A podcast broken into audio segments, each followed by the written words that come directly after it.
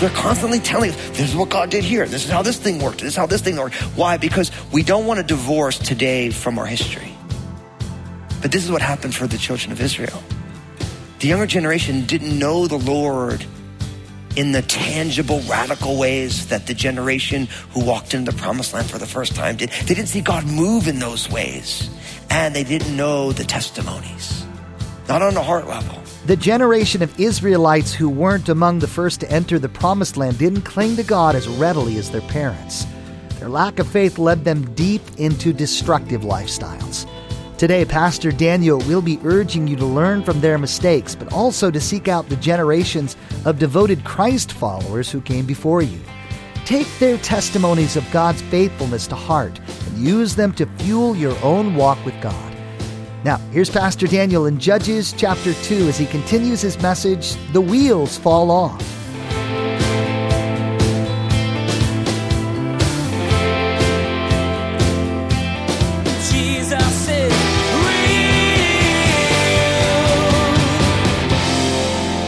When you trust God, you will walk in obedience. And when you walk in obedience, God can accomplish all that He wants to. But when you don't trust God, you start to walk in disobedience. And then God won't do all that He wants to do in that situation because you can't handle what He wants to do. When you're faithful, He who's faithful in little things, God will give greater things to. So there is a synergy between what God is doing and what we get to experience. And I think for all of us, if you look back over your walk, if you've walked with Jesus for any length of time, you'll see that there were times when you were a great partner for what God wanted to do, and there were times when you were a partner that God had to work around. Can I get an amen to that? And so God will ultimately always accomplish all that needs to be accomplished because if you're not in a place to be able to be the vehicle, God will use somebody else. But the, really the question becomes is, are you available for God to do what he wants to do? Are you being faithful with what you're supposed to do? See, he says here, he's like, not only am I not going to drive them out, but the very gods who I don't want you to worship, they're actually going to be a snare to you because your heart's divided. And so when I read things like this, I start to say to myself, God, where is my heart divided? Like, where am I not devoted only to you, God? Where do I have competing affections or agendas? Where are things that I'm like, I really love Jesus, but I really want this other thing more? Right? Like in our pre-service prayer, it was amazing. I didn't share any of the message with anybody there, but one of the prayers that was going on in that pre-service prayer is, Lord, let us not be afraid of you giving us more of you. And there was people started speaking, praying and speaking prophetically about, I believe there's some of us right now who we want more of God, but we're really terrified of what God's going to ask of us. And so it's a great reminder. Sometimes we want security and ease more than we want what God has for us. And that's why oftentimes God will invite us into things and we'll be like, yeah, no thanks, God. Right?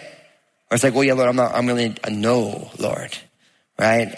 And so we have to make sure that we are always willing and that we trust the Lord. Now, from there, what it says in verse four is that so it was when the angel of the Lord spoke these words to all the children of Israel that the people lifted up their voices and wept.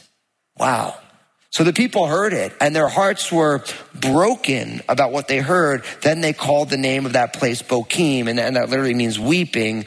And they sacrificed there to the Lord. So they offered sacrifices to God. And then it says, and when Joshua had dismissed the people, the children of Israel went each to his own inheritance to possess the land. Verse seven. So the people served the Lord all the days of Joshua and all the days of the elders who outlived Joshua, who had seen all the great works of the Lord, which he had done for Israel. Now, verse 8 Joshua the son of Nun, the servant of the Lord, died when he was 110 years old. And they buried him within the border of his inheritance in Timnath Heres in the mountains of Ephraim on the north side of Mount Gaash. Then all that generation had been gathered to their fathers. Another generation arose after them who did not know the Lord nor the work which he had done for Israel. So right here you start to see where the slide is coming in. Now, really what we find is that because of Joshua's leadership and the leadership of those elders who are with Joshua, it says that the people served the Lord in those days. They had godly leaders. They had people who they could look to, people who could help be mediators of what, who God is and what he's done. And as long as there were those guardrails of godly leadership, things went well. But then notice what it says in verse 8 Joshua the son of Nun, the servant of the Lord, died when he was 110 years old. And so Joshua lived a good long time. Now, notice the title that Joshua was given. What was Joshua called? The servant of the Lord. Here's what I want you to do. I want you to take that and I want you to circle that in your Bible right there. Because here's the deal. That's the best title ever to be given. Right there. All these other titles. I'm VP of marketing. I'm the chief, whatever, whatever, you know. Listen, the best title is that you're known as the servant of the Lord. Because Jesus said the greatest in his kingdom is what?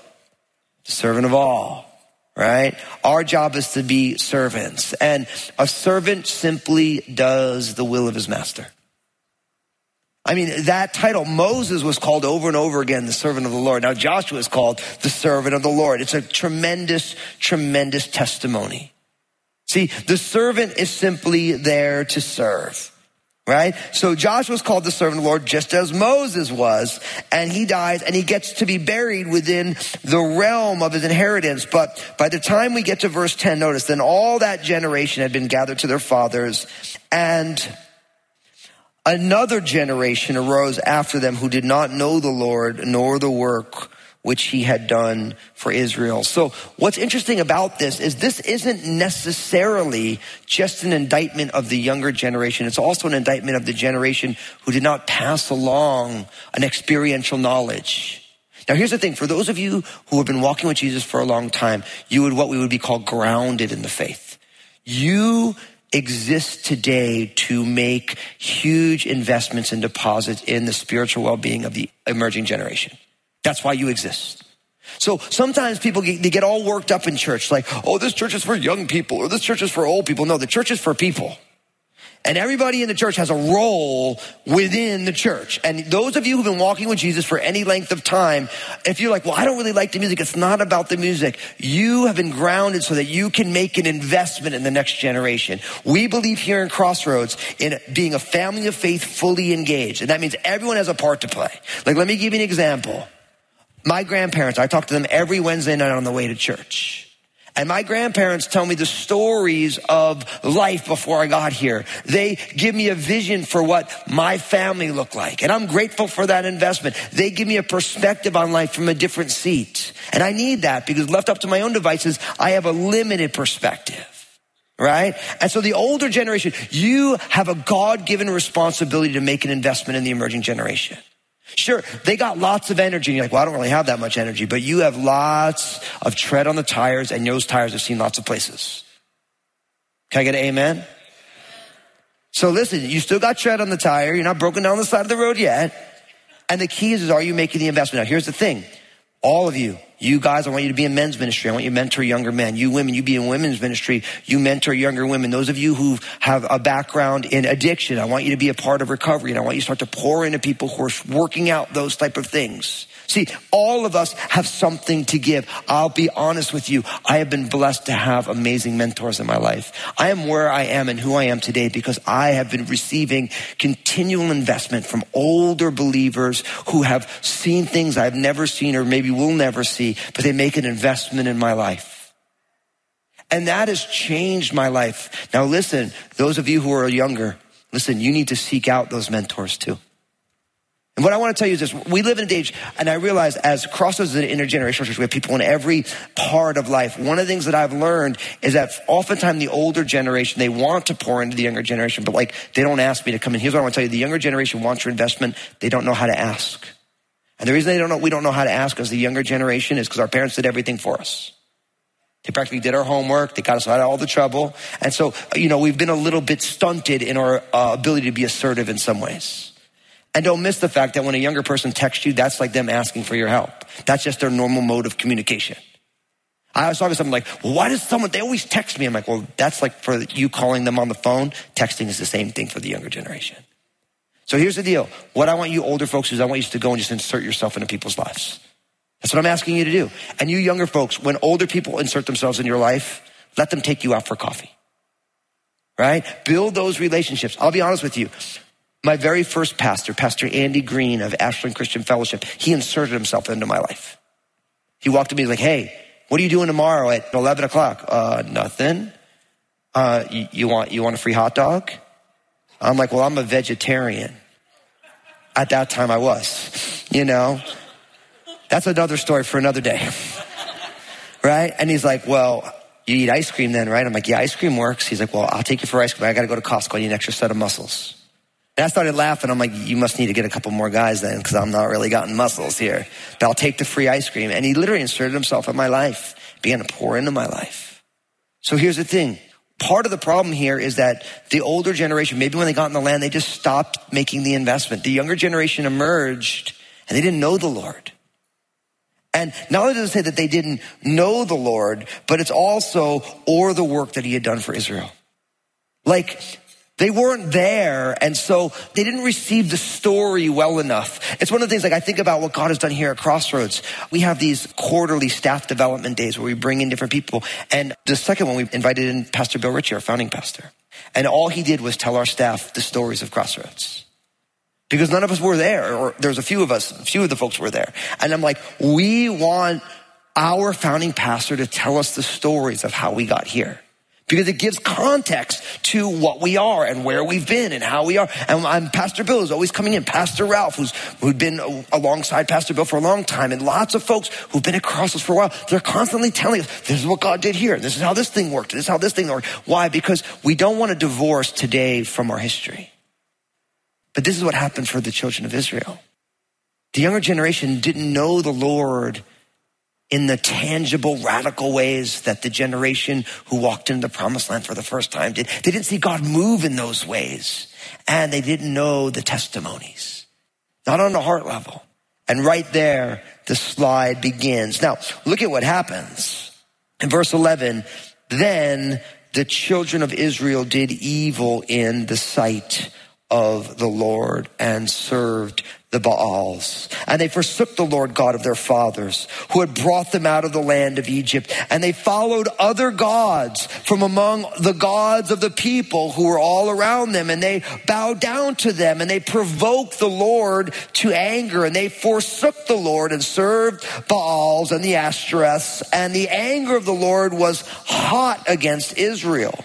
So he delivered them into the hands of plunderers and despoiled them. And he sold them into the hands of their enemies all around so that they could no longer stand before their enemies. Wherever they went out, the hand of the Lord was against them for calamity as the Lord had said and as the Lord had sworn to them and they were greatly distressed. Nevertheless, Verse 16, the Lord raised up judges who delivered them out of the hand of those who plundered them. Yet they would not listen to their judges, but they played the harlot with other gods and they bowed down to them. They turned quickly from the way in which their fathers walked in obeying the commandments of the Lord. They did not do so. And when the Lord raised up judges for them, the Lord was with the judge and delivered them out of the hand of their enemies all the days of the judge. For the Lord was moved with pity by their groaning because of those who oppressed them and harassed them. And it came to pass when the judge was dead that they reverted and behaved more corruptly than their fathers by following other gods to serve them and bow down to them. And they did not cease from their own doings nor from their stubborn way. Now, in a lot of ways, the verses that I just read to you, that is the entire book of Judges in summary form. Literally, if you understand verses 11 to 19, you understand the entire book of Judges because you're going to see this cycle over and over and over again. what I'll tell you is that for those of us who are here today who are not followers of Jesus, you see this in your life right now if you're willing to look at it. And for those of us who are followers of Jesus, although we may not completely forsake our faith in Jesus, we see some of these same parameters playing out in our lives. Notice what happens first. It says the children of Israel did evil in the sight of the Lord. This is the most common phrase in the book of Judges. It shows up exactly the same way six different times, right? You find it in chapter three, twice, chapter four, chapter six, chapter 10, chapter 13, as well as right here in chapter two. Right? So what happens is, is they, the children of Israel choose to do evil in the sight of the Lord, and they do it by serving other gods. The god Baal was one of the gods within the Canaanite pantheons of God. It was the god of the storm and the rains, and really it's the god who the people believed controlled vegetation. So in an agrarian society where all of their main dietary sustenance comes from vegetation, you could imagine in a primitive culture, worshiping the god who gives the rain that leads to the vegetation could be very seductive right? So they begin to serve the Baals. And when, as they serve the Baals, by choosing to walk toward another God, they forsake the Lord God of their fathers, the God who delivered them out of Egypt. And they, once they forsake the true and living God, then they begin to follow these other gods right? And they bow down to them, they worship them, and in doing so, they provoke God to anger. Now, this is one of the reasons why in the scriptures it says that God is a jealous God. Because God wants a faithful person. And when we begin to forsake God to follow after other gods, just the way if you're married, right? Like in marriage, my wife and I, we are jealous for each other's love. If my wife came home one day and God, and praise God, she never has, and I hope that she never will, I don't expect that she would. She comes over and says, I'm in love with somebody else. I'm like, oh man, great, have a blast. That means I never loved my wife, that I was never in a covenant or commitment with her. Right? It's like within marriage, you should be jealous for your spouse's love. You don't want your spouse to be straying after other people, whether it's physical, real people or whether it's people on the internet through pornography. Like you want that stuff protected. And if somebody who you've made a covenant with begins to stray away, obviously that's going to break your heart. That's hurts. And unfortunately, many of you, unfortunately, know what that's like. You've had those experiences. Right? So what happens is, is it begins with a heart that strays, and before you know it, you're forsaking And this is provoking the anger of God.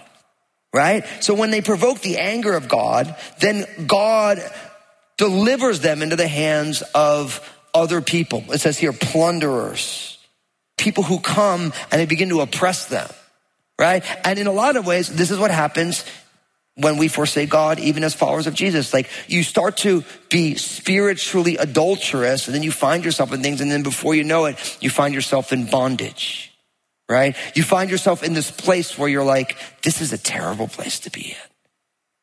And many of us have experienced that, haven't we? I know it's, it's not fun to talk about, but sometimes we make decisions and we begin to forsake God, and then we find ourselves in places like, I can't believe I'm here right now. I can't believe I'm in this situation. How did I get here? Right? But what happens is your heart strays and then your feet stray. And really what goes on is God loves you too much to bless you when you're living in rebellion against him. That's how this works. See, if God blesses you in the midst of your rebellion, then you're going to keep it going. So what God does, He loves you enough to chasten you. Just in the same way, like eh, we have discussions today because we live in a day and age where we think that parents shouldn't discipline their children. Now, the mode of discipline is a different discussion for another day. But like if my daughter Annabelle just runs in the street, if I don't reprimand her, I actually don't love her. You have to realize that if I don't reprimand my daughter for running crazily into the street at four year old, I don't love her because if she does that and there's a car there, she can get hit by a car.